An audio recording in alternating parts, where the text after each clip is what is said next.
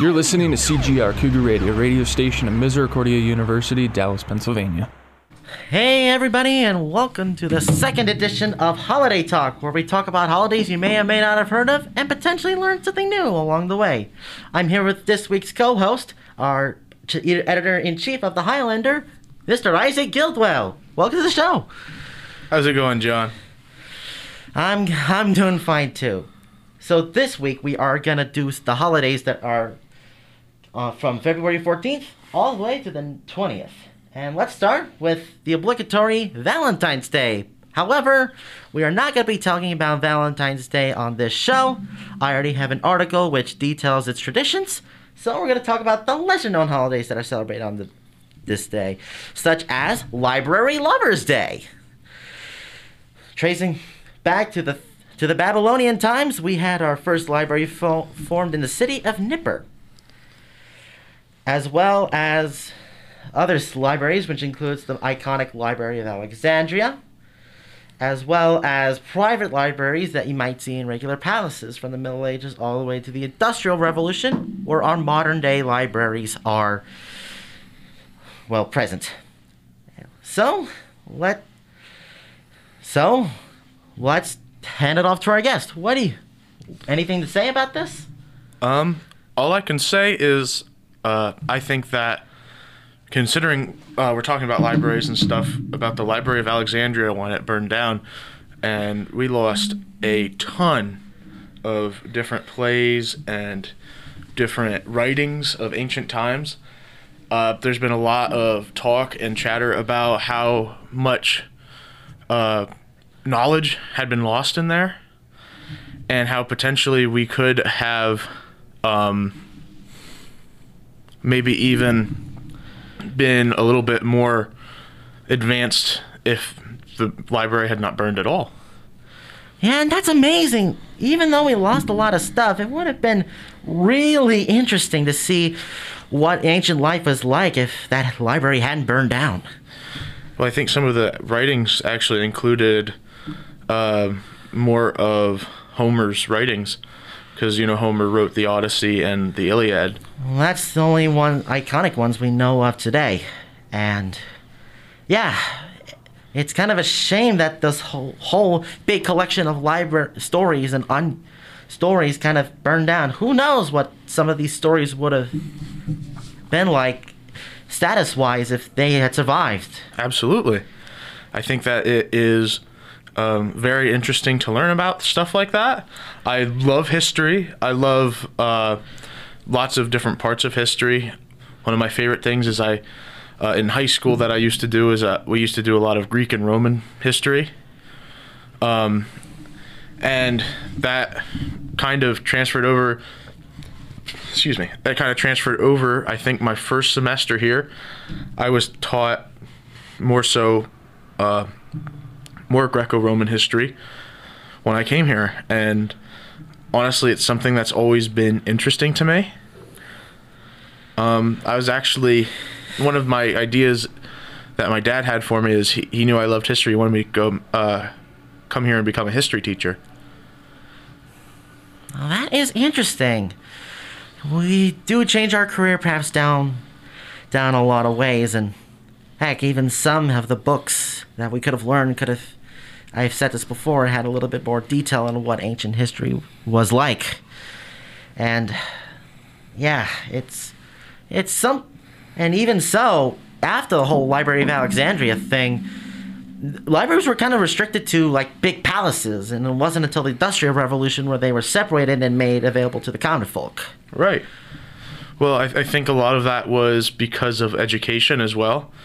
Um, think about how many people didn't even know how to read in certain places back then, uh, and until it became a modern standard, and that was even somewhat recently. Um, uh, being literate was not technically needed for certain trades and jobs and it's it's just interesting now that we have such a wonderful thing at our fingertips. And even so, they are keys to preservation. How many movies that you know are under preservation in the Library of Congress or famous book, r- famous literature by uh, well-known authors? Or even movies based on books. Even that. Even that. So we even have our own library on campus, which is by Insalaco, and yeah, I consider it an interesting, interesting thing. And speaking of something interesting, it found it's also the day of National Ferris Wheel Day. yeah, that uh, wheel thing that you see at your average county fair or circus. We actually have.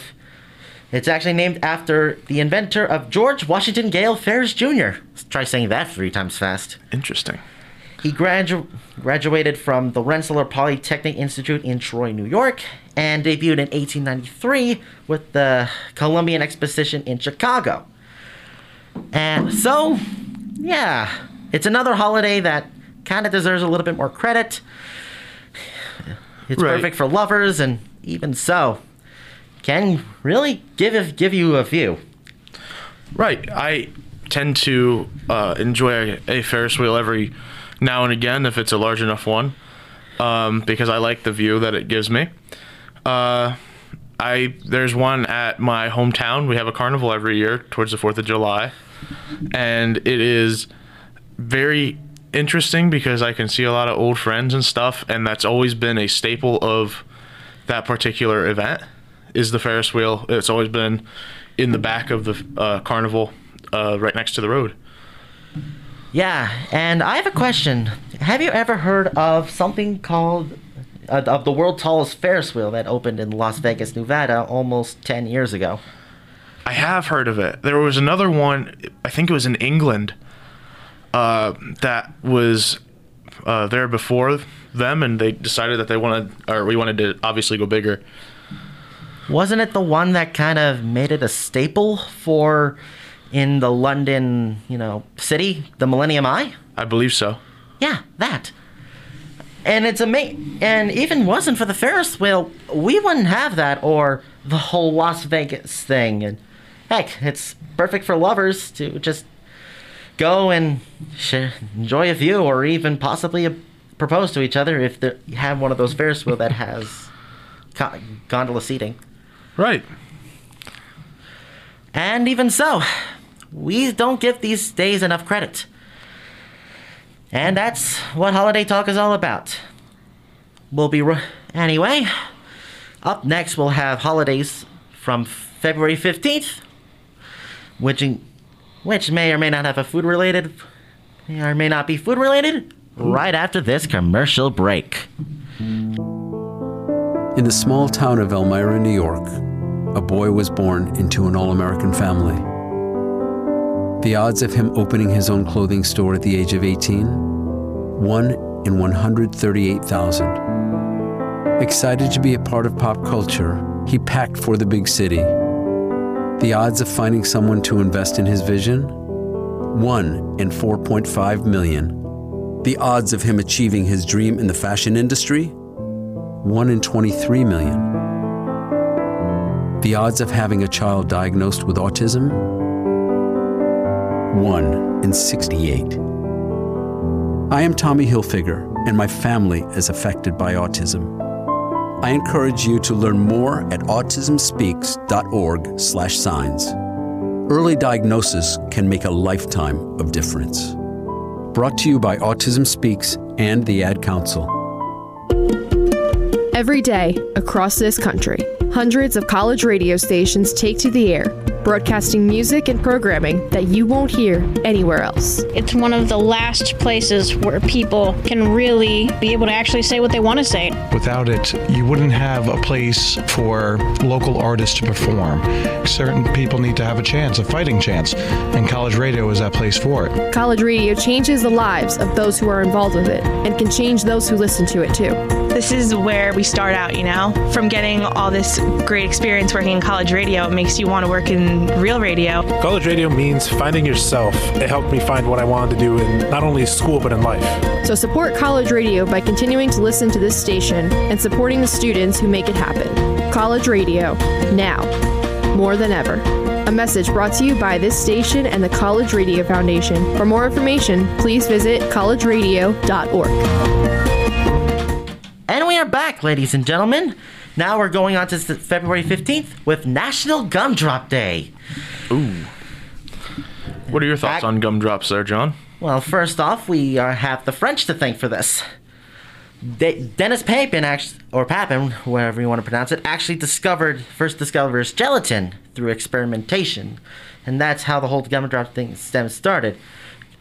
The whole gumdrop thing really didn't get popularized until 1949 when the Board Lake, Board Lake Candyland debuted with a location known as Gumdrop Mountains.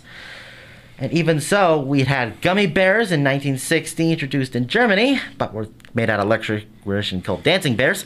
And even so, as there, 1981 had gummy worms debuted by Trolli. You know those commercials with uh, dancing worms? That, that, those ones. They make neon gummy crawlers today, as an example. And, yeah, they're a sweet, they can, they can be a sweet treat. One of those munchies Right. who have get on road trips and stuff like that. Your words?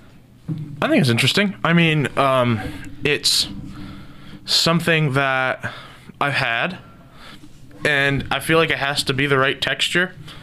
And if it's not the right texture, it definitely has to be the right flavor for me to enjoy it. I see. I mean, I, I do like the fruit flavored candies and such. Um, uh, my it reminds me of when I was a kid. My grandfather used to have a bunch of gumdrops and jelly beans in jars, and he'd sit and we'd sit and he'd eat them with us while we watched TV. He used to watch a lot of old westerns and stuff like that, and he had uh, it was a like a cream colored jar, and it had black bears on it, like painted on the side and that's what uh, gumdrops remind me of. He used to get the spiced ones, and he used to get the regular ones. And I remember there was one specific one that I really liked, and it was a specific color. I think it was the white one. It tasted like cream soda. And then he'd get the the other ones, which I think were the spiced ones, and those ones tasted nasty. And you couldn't tell the difference until you already had one. I doubt. uh, yeah, it was it was a 50-50 shot, and I lost 90% of the time. Oh, that's gonna be rough. kind of reminds me of the whole, uh, you know, the Jelly Belly thing where the, even though they look the Oh, the same, they Bean can taste. ones? Yeah, those ones. Yeah. I had to eat. I had to eat a few of them from a dare, and uh, I did they are not. They are not pretty. My friend brought them to school once, and I had one. And I think it was, I think I had the dog food one. Oh, that It was must have- I'm. The flavor stays with you too if you actually end up swallowing it. It, it it ends up uh, every time I burped, it came back, and it, I could smell it again, and it was, it was terrible. it was a bad day. Oh, I'm guessing the whole gummy bear thing. Remi- the I'm the reason why I say that because it remind it reminded me of the BeanBoozled challenge. Oh, BeanBoozled. That's the name I was Yeah, trying Bean to think Boozled. of. Yeah, I had to eat like 30 of them, but as part of a dare.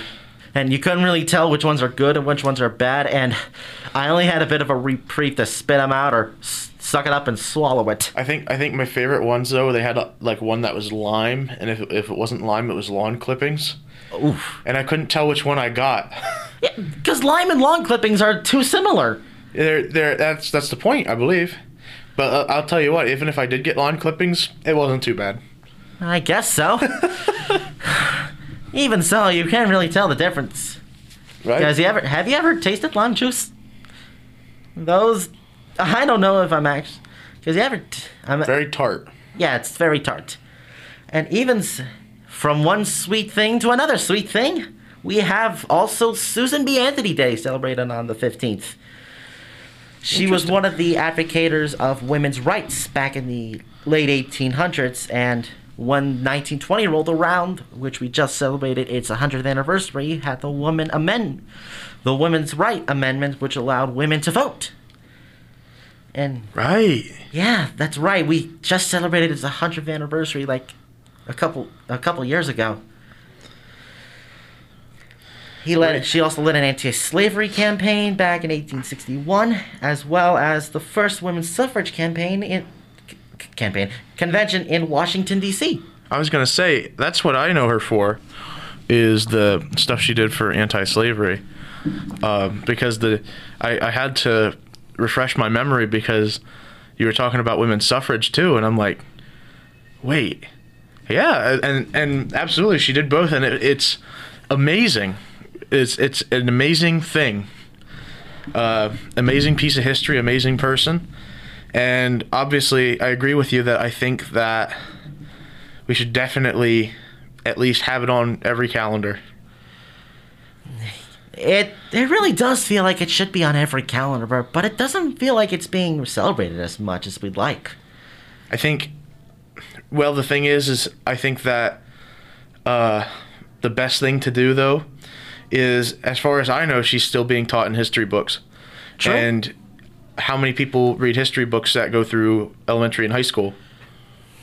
Yeah. So it's probably uh, she's probably still being celebrated, just not in a particular day, just when they come across her on the chapters, and that and that's how I remember it because, like I said, I really liked history. I I was lucky enough to have some really good history teachers, um, and You've mentioned that before. right, and I I think though that that also helps with certain things that I can remember. So yeah. So yeah, I basically remember her f- from similar to what you just said about history, but even even so, I think this day kind of celebrates her birthday or something like that. Oh, is it her Maybe birthday? I think it may be that. Not 100% sure on the information.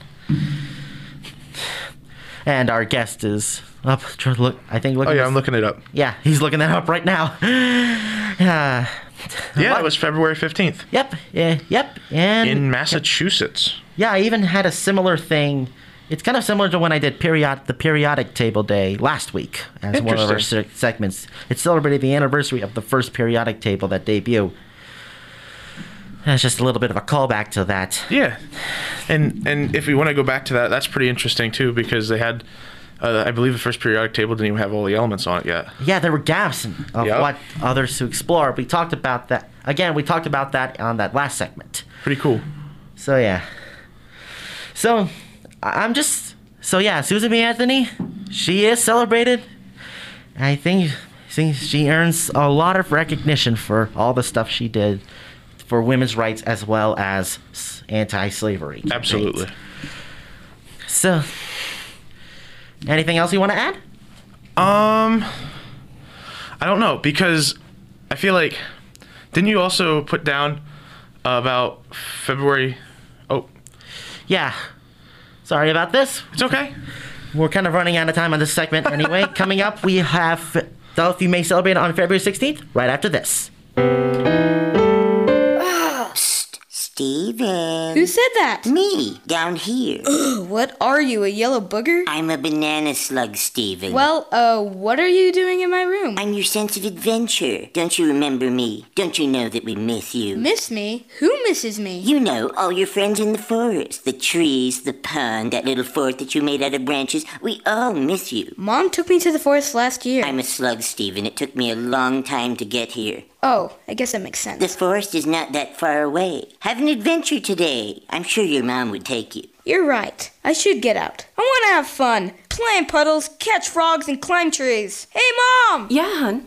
Steven, what is that in your hand? It's my sense of adventure, Mom. It's telling me we need to get out of the house and have some fun in nature today. Come to the forest where the more adventurous you lives. Check out discovertheforest.org for cool places nearby. Brought to you by the U.S. Forest Service and the Ad Council. When I grow up, I want to be a new pair of blue jeans. When I grow up, I want to be a kid's first computer. I want to be a warm fleece on a cold I want to day. be a football I want to be a bike that races around the country. I want to be a bench on a forest trail. When I grow up, I don't want to be a piece of garbage. And if you recycle me, I won't be. Give your garbage another life. Recycle. Learn how at iwanttoberecycled.org. Brought to you by Keep America Beautiful and the Ad Council. I don't believe it. My savings are gone. Okay, think. Where'd you have them last? I was home, then I spent them on that vacation and this tiny suit of armor. Now they're gone. Weird. Weird? Not really. Not saving now means no money later. Put away a few bucks, feel like a million bucks. For free ideas on ways to save, go to feedthepig.org. That's feedthepig.org. Oh, I broke his little gauntlet. This message brought to you by the American Institute of Certified Public Accountants, the Pennsylvania Institute of CPAs, and the Ad Council. We are back, ladies and gentlemen. And now we'll be moving on to February 16th, in which we celebrate National Almond Day. So this one actually traces back to our Mediter- we have our Mediterranean friends to think about this, as the cultivation of almond trees begins near 400 B- 4000 BC, near the Mediterranean Sea. We have they were also placed in King Tut's tomb to nourish him for the afterlife in 1352 BC, and didn't really go to row in popularity in the modern times until the 1850s when they started to manufacture almonds in California. And even as late early as 2003, we had a health claim by the FDA saying that a serving of 1.5 ounces a day can help decrease the risk of heart disease. Go ahead. And what are your two cents on this? I love almonds. Uh, I get I get the the Blue Diamond brand. They have something called Smokehouse almonds, and they're like a smoky onion powder that they put on them, and it's amazing. Um, but I also enjoy when they do desserts with them. So have you ever had an almond cookie? No, I don't think I have. It's the it's like they like they're like a sugar cookie, but usually they put like a thumbprint almond in the middle. Nice. Okay. It's very good. I I um I do enjoy it once in a while. Um, but I always thought it was cool because I didn't know like my entire I went until I was probably almost a teenager until I realized that almonds grew on trees. I did not know. that- Really? I did not know that almonds were a tree nut. No. But did you- but like also not a lot of people know that peanuts grow underground. Yeah, you kind of think if it's the vice versa, like almonds are the ones that grow on underground and peanuts are the ones that grow on trees. Well, I just I just didn't know where almonds came from. I, I, I didn't care, you know, because I was just a kid. But I was like, uh, I got like I I got into a little bit of gardening and stuff uh, around my teenage years. I like watching things grow because it made it made me feel happy to know that you could take care of something like that. And then I got uh, a seed book and it had almond trees in it. And I'm like, no way. So almonds do grow on trees. Yeah.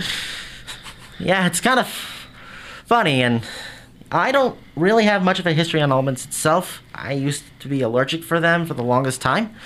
Okay. Ever ever since middle school, my uh, allergies kind of waned, Mm-hmm. and now I just don't. Now I just ha- don't really prefer them. That's my uh, whole thing with almonds. Anything to add? That's John's juicy details on almonds. Hey, almonds aren't juicy. But the details are. Oh boy, we're learning much more about ourselves each day. We can, I can already tell. but it's a yeah it's an interesting time i mean i think almond, almonds are probably my favorite tree nut to be honest Really?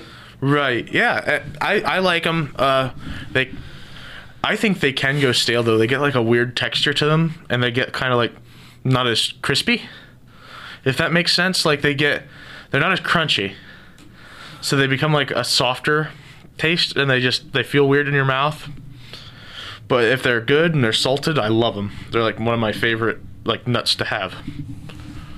I see. And even so, once again, I have to say, say this every time. Even even the day devoted to almonds doesn't get enough respect as as it deserves because they help reduce the risk of heart disease. Right. And I think we should be a little bit grateful to our tree nuts, or peanuts, or any kind of nuts. You even a chalk full of nuts. Copyright. Well, I think I think that uh, health health day should be just about every day. Pretty much. So anything learning about health wise is something that I feel should be important and should be taught, even if it doesn't include specific holidays. But I, I feel like it's it's a fantastic thing to learn more about what makes you uh, better physically. Yeah, and e- and from one innovation to one fruit innovation to another innovation, it's in it would be Innovation Day once we get once on that on that same day. Interesting. So, we know what innovations are like revolutionizing in technology. Absolutely. Even in the 1800s, when he received a patent for the electric lamp, revolutionized how we do things even at night. Right. We also got the mass production of the Model T via the via Ford. Henry Ford, helps yep. make cars accessible for the modern people and not some rich rich wheelie toy. Absolutely. And even so, we had Jimmy Carter establish the Department of Energy with its organization app helping tackle how we use any other sources we could do. And we also got tech companies established in Silicon Valley as early as the 80s. Right. I think I, I like to see myself as a uh, man of innovation. I mean, I, I like uh, trying to figure out how things work. I'm, I'm a person that takes stuff apart. Um, as I was talking to you off screen, we were. Uh, I, I'm in the middle of rebuilding a guitar because Great. I just love taking things apart. Um, that you know shouldn't be taken apart, or that usually aren't taken apart, and just learning how they work. And if it's simple enough, I can probably try and put it back together. It's a good time. Yeah, and that is kind of interesting. Yeah, we even famous inventions don't really get a whole devoted day to themselves. And this is one of those days where I think they need some respect. I mean, think of all the stuff that we're using to communicate microphones, headphones, audio, audio fixing. Even so, We'll just look at social media. heck, even social media now with It innovates every day. even for better or for worse. Absolutely. And yeah, there could be some bugs or stuff like that, but even how we communicate and how we a- be, be able to access knowledge of information, because even even the library could be considered an innovation, Absolutely. like how we talked back during the first segment of our show. I, I believe 100% library is full of innovations. Have you seen a bookshelf? Because they've got double-sided ones. Of course, all the you can see all the books or just reading a random article off the internet. What about the wheel carts that they have in there? Even that. That's an innovation. I feel like that's the innovation between bookshelves themselves and the uh, modern day caster wheels. Of course. Heck, even ele- electric lights, anything that anything that we take for granted nowadays was considered an innovation long ago. Absolutely. And it's interesting to harken back to the idea that uh, of how good we have it. And I mean, I know our moms and dads and grandparents yell at us every time about how good we have it because some people didn't have to uh, live with that stuff. They had to work for it. Yeah, even so. So, don't really take all those stuff for granted. Think how would it would have been if we lived in the 1800s, and life was more difficult and you could die of dysentery. Anyway, we'll be tackling the next day right after this commercial break. Are you in need of counseling? Do you need someone to talk to? Catholic Social Services of the Diocese of Scranton can help. Our professional counselors can help you work through episodes of depression and anxiety, the challenges that affect your marriage or family, issues of loss and grief, pregnancy, or anger. For more information, call 570-822-7118 or find us online at Catholic Social Services of the Diocese of Scranton. That's Catholic Social Services of the Diocese of Scranton. So, I'm a dog, and I just got adopted by this new human guy, and I'm starting to wonder how he got along without me. I mean, okay, something as simple as walking around the block. He's got this leash thing, and he puts me on one end and him on the other, and I'm just taking him around. I, I think he's afraid of getting lost. Without that leash and me guiding him along, I don't think he'd find his way back home. But it's kind of cute. A person is the best thing to happen to a shelter pet. Be that person. Adopt. Brought to you by the Ad Council and the ShelterPetProject.org. Who might you save? Your mother, your father, your husband, uncle, aunt, son. Learn fast. F A S T. The sudden signs of a stroke. F. Face drooping. A. Arm weakness. S. Speech difficulty. T. Time to call 911. You could save. Your friend, teacher, boss. So learn F A S T, then pass it on because you never know who might save you. Your wife, your colleague. Spot a stroke team. fast. Visit strokeassociation.org. Brought to you by the American Stroke Association and the Ad Council. Hi, I'm Ryan Seacrest for RADD. Over 300 people in this country are killed every week by a drunk driver. That's the equivalent of two 747 plane crashes every single week. And the problem isn't going away unless we all do our part to stop it. So if you see someone who's about to drive after drinking, get the keys. Don't leave it up to anyone else. Friends don't let friends drive drunk. A public service announcement brought to you by RADD, the National Association of Broadcasters, and the Ad Council. You're listening to CGR Cougar Radio, radio station of Misericordia University, Dallas, Pennsylvania.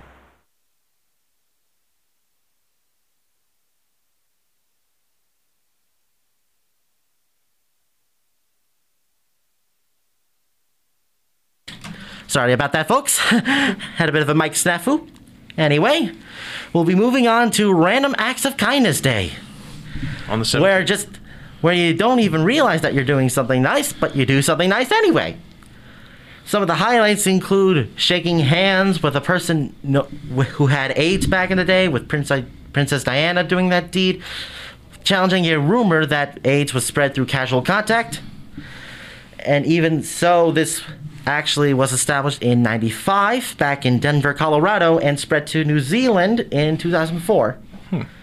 Even as far as late as 2009, with Caitlin Boyle using sticky notes to spread positive messages all around. Sometimes a random act of kindness is just a random act of kindness. Right. And I I tend to agree with that. I mean, uh, I think that a random I, I, I think that it's good that we celebrate it, but I think that a random act of kindness day should be every day. I think that's one of the holidays that should not be a holiday, but should instead be uh, instilled as a value uh, to everybody. Yeah, and it's kind of weird to really think of just like an unintentional act of kindness, whether you, or intentional, depending on which situation you might be in. Absolutely. And even so, just like simple as holding out the door open for someone or buying someone something they can't afford. Right. That's just kindness. That's just being human. Uh, yeah, of course, it's just being human. Well, you think about uh, random act of kindness stuff as that, or helping someone who's fallen, or helping someone across the street, and I see that every day. Granted, I don't see it all the time, but once in a while you'll catch that and you'll be like, "That's good," and you'll think they're, you know, a better person for it, D- depending. You know, I mean, I see it on campus all the time. I see people holding doors open for everyone. I try my best to do the same thing unless I'm I'm really moving and then I apologize. I'm like, "I'm sorry, I can't." And then I keep going because you know me, I'm very uh booked up when it comes to schedules. Yeah, and even so, I I've got nothing else to say for random acts of kindness. It's just if you see someone that needs help in any way, shape, or form, just do something nice. Right. Have you ever had any random acts of kindness? Done to me? Well, you done to you? Like you done something for someone else, or Oh, absolutely. I've done stuff for some other people. I, I try to help people all the time. Um, I've had it where we've done stuff like, um, I, I think, because if there's been people that have, uh, like paying paying for people's food behind you in the drive-through. We'll put it that way, because uh, people put money towards us, and then we move it down the line and pay for the next person down. And I think that is a fantastic way to kind of just keep pushing and making someone smile. Because if you just think about it, even if that person's getting a cup of coffee, a $2 cup of coffee, I mean, it makes them smile. yeah, just something that make you that'll make you smile. Absolutely. And speak and speaking of smile, smiling, we also have World Human Spirit Day. Okay. Kind of like a, a it's more philosophical rather than conventional. So yeah, we have. eh, Yeah, so yeah, we kind of have like this uh, thinking of a creative, lo- peaceful, and loving life, And for all of you philosophy majors out there, I think you can explain this better than this sh- ho- this host can do in the best of ability. So, I like philosophy. Yeah. I mean, uh, I just had to look it up because I I didn't like I remember hearing about it, but I didn't think it was that particular turn. Um, I feel like it's kind of interesting because uh, if it's about the human spirit and it's about self-reflection a lot of the times, so it's it's how you feel about yourself. It's it's a in my opinion, it's sort of a confidence thing. I mean, like, so if you think that you're at peace and you're happy, so um, it it really does help when uh, that happens. I mean, if you're if you're not happy with yourself, it makes life hard sometimes. It, it makes it really difficult to look at stuff and and to look at yourself and be confident. But it really does help if you're happy with yourself to help with your confidence. It helps you get through the day. It helps you maintain happiness. It's it's a it's a lifestyle that everyone works on at some point. They try to be happy, whether that is um, working out, whether that is uh, doing a job that they love, or being around people that they love. It is a very uh, interesting thing, and I think that you really hit the nail on the head. I feel like it should be more celebrated. yeah, just kind of accept it. Just trying to live a good life is kind of difficult when the world kind of like throws challenges that way, and eventually some may crack and some may crumble under the pressure. But It's rolling with the punches, man. That's how it is. That's every day. People ask me how I'm doing, and I'm like, well, I have this going on, and this going on, and this going on, and all this other stuff. And they go, wow. And they say, don't burn the candle at both ends all the time. And I look at them and I say, I'm not burning the candle at both ends. The whole candle's on fire. There is no end. And it's it's about being able to deal with it. It's about managing it. And as long as you can manage it, it makes life a little easier. Uh, it's the little things sometimes that really get to you, and it's it's okay, and it, it's okay to to not be okay with that sometimes. It's it's a thing that everyone goes through. even so, the first step to admitting a, to fixing a problem is admitting it at all, and that's Absolutely. something pe- most people don't like to admit. Well, it's about dropping the doubt in it. Dropping doubt and resolving to be a better version it. of yourself. Yep. Yep, and and it's been difficult with stuff like that. I mean, I I've been having my fair share of of difficulties, especially it being senior year and stuff. There's a lot of stuff going on, um, and I learned that uh, pushing through, keeping a rigid rigid schedule, or just making sure you have time to get everything done, or at least trying to, has really been beneficial to me. I'm sorry, I gotta stop you right there. We're kind of almost out of time for this That's section, okay, as bud. we're gonna be moving on to the next day, right after this commercial break. Just now, another kid dropped out of school. There's one every 20 seconds. Over 200 kids an hour. That adds up to nearly 5,000 kids every school day. If we do nothing, 3.5 million kids won't receive a diploma over the next four years. But there is someone who can change that. And that someone is you. United Way knows that kids who have a caring adult in their life are more likely to make it. So make a pledge. Tutor a child who needs help. Mentor a kid who needs someone on their side. Volunteer to read to children. Because the path to success or failure starts long before graduation day. And the difference between a graduate and a dropout could be you. Take the pledge to volunteer now at unitedway.org. Brought to you by United Way and the Ad Council. There are many sounds in your day to day life. There are sounds that wake you up, sounds that make you smile, sounds that energize you.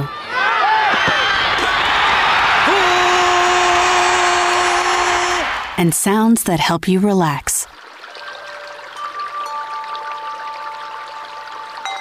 But there are some sounds that can alert you to danger and can help save lives. Wireless emergency alerts, now on many mobile devices, use a unique sound and vibration to bring you information about severe weather events, Amber Alerts, or other emergencies in your area. With critical information from local sources you know and trust, you can be in the know, wherever you are. For more information, visit ready.gov/alerts. Brought to you by FEMA and the Ad Council. And we are back, ladies and gentlemen. And woo wee, we got a little bit of a zinger on February 18th, as today is as today is Pluto Day. To celebrate the anniversary of Pluto's discovery back in 1930 in the in an observ- Lowell Observatory in Flagstaff, Arizona. Because of William Tombaugh's debut. Sorry about that lapse there. Had to think about that for a bit didn't receive national landmark status until 1965, and unfortunately in 2006 it was demoted to dwarf planet because of its insufficient whole full planet criteria. So is Pluto a planet? For the longest time, yes, but up until 2006, not re- a dwarf planet. I think Pluto's a planet. It's still a planet to us, dang it's it. a planet. In my heart, it's a planet. We should we should sign a petition that says uh, make Pluto a planet again. Well, Our solar system has a Pluto-sized hole in its heart. yeah, but at least we got the. But what about Ceres? It's a dwarf planet. Aries? Ceres. Ceres? Oh, I'm sorry. You know, Uh, the asteroid that formerly asteroid Ceres is now promoted to a dwarf planet. really? Didn't know that. Yeah. Ah, bring Pluto back first, Okay, bring Pluto back. It just and then we'll worry about the rest. I think the reason why they kind of demoted Pluto as a dwarf planet because they didn't want people discovering planets on the fly that didn't really look like the other planets we have, like Mercury, Venus, Mars, Sa- Jupiter, Saturn, Neptune, or Uranus. Mm-hmm. And I think those are the reasons why they had to say, okay, this is what qualifies as a planet, this is what's not. And I think that's why Pluto got the axe in almost over 15 It's to years. set an example. You're next. Right. So yeah, that's kind of my thing when it comes to th- something like this. And even so, Pluto. I think Pluto should be. I think a dwarf planet's a good compromise. Just calling it a celestial body is kind of demeaning. Even Yeah. so, Well, like, like I like you said, they had to change it because of so much stuff being discovered, and I think that's cool because that actually shows um, growth in our uh, science that leads towards space and exploration of space, probably telescopes, visual media, everything. right, right, and even so, I think Pluto needs a little bit more respect, planet or no planet. Give Pluto some love. I agree. Give Pluto some love, guys. And even so, we also, and even so, next up we have Thumb Appreciation Day. The things that we can use to grip onto other stuff. Opposable thumbs. And even so, I give them two thumbs up. Actually, speaking of thumbs up, the earliest known form of thumbs up was used in Over the Top by Arthur Guy Empey, which is also the su- it's also the same year that primatologist John Russell Napier was born, you know, to help the you know the thing why we have thumbs like this and how we got these. It just and even me so, of ten years later, the whole thumbs up as a positive thing wasn't used until 1927 in a British silent movie that lasted for 19 minutes. Interesting. I just think of Fonzie from Happy Days. Hey. Hey. and he gives the thumbs up and he combs his hair back and he hops on his motorcycle. Agreed. It's cool. Also, fixing the jukebox in one hit. Yeah, it's a fun time. You ever heard? I had that. I had- thought that worked for me once. Really? Just Yeah. one, one. Uh, Uh, what bu- was it? I think it was. My friends were getting something from uh, a dispensary machine, and it didn't. Obviously, it didn't spit it out. So I just hit it once and it, it dropped the the thing they were getting because it was just so close. Well, for a moment there, I think you got possessed by the spirit of Fonzie. I'm okay with that. Yeah, I we- think I'll survive. And even so, the show Happy Days also coined the term of jumping the shark. Yep. Which Good. had an episode of Fonzie literally jumping, Jumping a a, shark. over a shark. Well, yeah, because I think they're also um, bringing up who was it? Evel Knievel, The stunt right? the stunt rider. Yeah. because he used to do stuff, and I think his son did the like jumps like he did, except he did them riding backwards on a motorcycle. Wow. Yeah, Riding backwards. Yeah, he sat backwards on the motorcycle and put his hands behind his back and used the throttle. That is kind of interesting to hear about that. I wonder if anyone's actually tried to do it sideways or diagonal. I don't know maybe if you time could do it tell. diagonal. Maybe time will tell. But thumbs. You, you hitchhike or th- hitchhike, give approval or disapproval, whether depending on the direction, or eh, for middle thumb. That's what all those Roman movies and stuff. They actually had the thumbs up or thumbs down. Well, th- it wasn't really a bloody gladiatorial battle as seen on the movies. It was more like a modern day sports bonanza. Sometimes. Yeah. And speaking of one essential thing to another essential thing, we also have National Battery Day. I like batteries. And get, and guess which founding father invented the battery? Was it? I want to say Ben Franklin. You're correct. Oh my God. Yep, he described the he described the term battery in order to describe a group of jars in order to make an electric current. Oh, okay. And even so, and even so, it wasn't until 1800 when voltaic piles were created, which produces limited electric currents. And I learned about them. And these size batteries weren't invented until the National Carbon Con- Company first introduced them for flashlights. And, 19, and even 1957, yet we had the first battery operated watch. So you don't need to crank it anymore.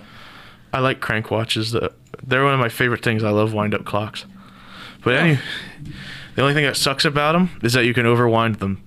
I never imagined doing a cl- kind of like one of those crank watches. So it's it's like a spring inside of it that ten- that uses tension, and so that's what powers it is tension. Um, and if you over tension it, then obviously it loses its gusto. But anyways, no.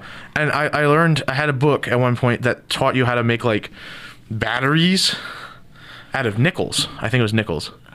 Because of the metal in them, the specific metal, you put like foil and some sort of liquid in between, and you made a stack of them, and it used it created an electric current.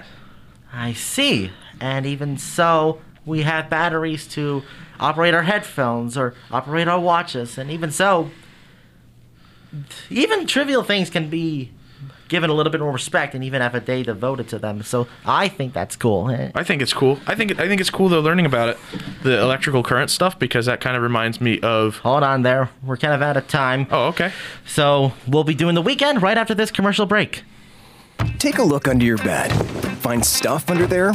What about jobs? No? Now try your basement. There's a pair of overalls that overall you're not so into anymore. A perfectly good laptop that hasn't seen your lap in months. And even more stuff, but still no jobs? Well, you really have both. See, stuff is defined as household articles considered as a group. Sometimes this stuff is no longer needed. Wait, no longer needed? That can't be right. Because remember those jobs you were looking for? Those are really needed. And they're the stuff inside your stuff. Even inside that winter coat that moved with you to Phoenix. Our job is to unlock those jobs. And it starts when you donate your stuff to your local Goodwill.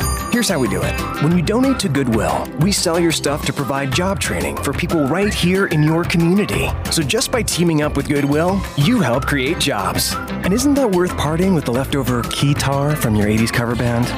Goodwill. Donate stuff, create jobs. Find your nearest donation center at goodwill.org. A message from Goodwill and the Ad Council. Hey, America, we need to have a little talk. I don't know if you've noticed, but we got a lot of food in this country a lot of peaches, a lot of corn, a lot of apples, a lot of everything. We've got so much food that we can't even eat it all. So, if we got all this extra food, how are 17 million kids in America struggling with hunger? I just don't get it. That's why the Feeding America nationwide network of food banks gathers surplus food and gets it to the hungry kids who need it. They can get you food even if you live in Idaho or Alaska or somewhere crazy like that. This isn't complicated. We got extra food and we've got hungry kids. Feeding America's done the math. Now it's your turn. Support Feeding America and your local food bank at feedingamerica.org. I know you got internet on your phone, so what are you waiting for? We can't do it without your help. Brought to you by Feeding America and the Ad Council.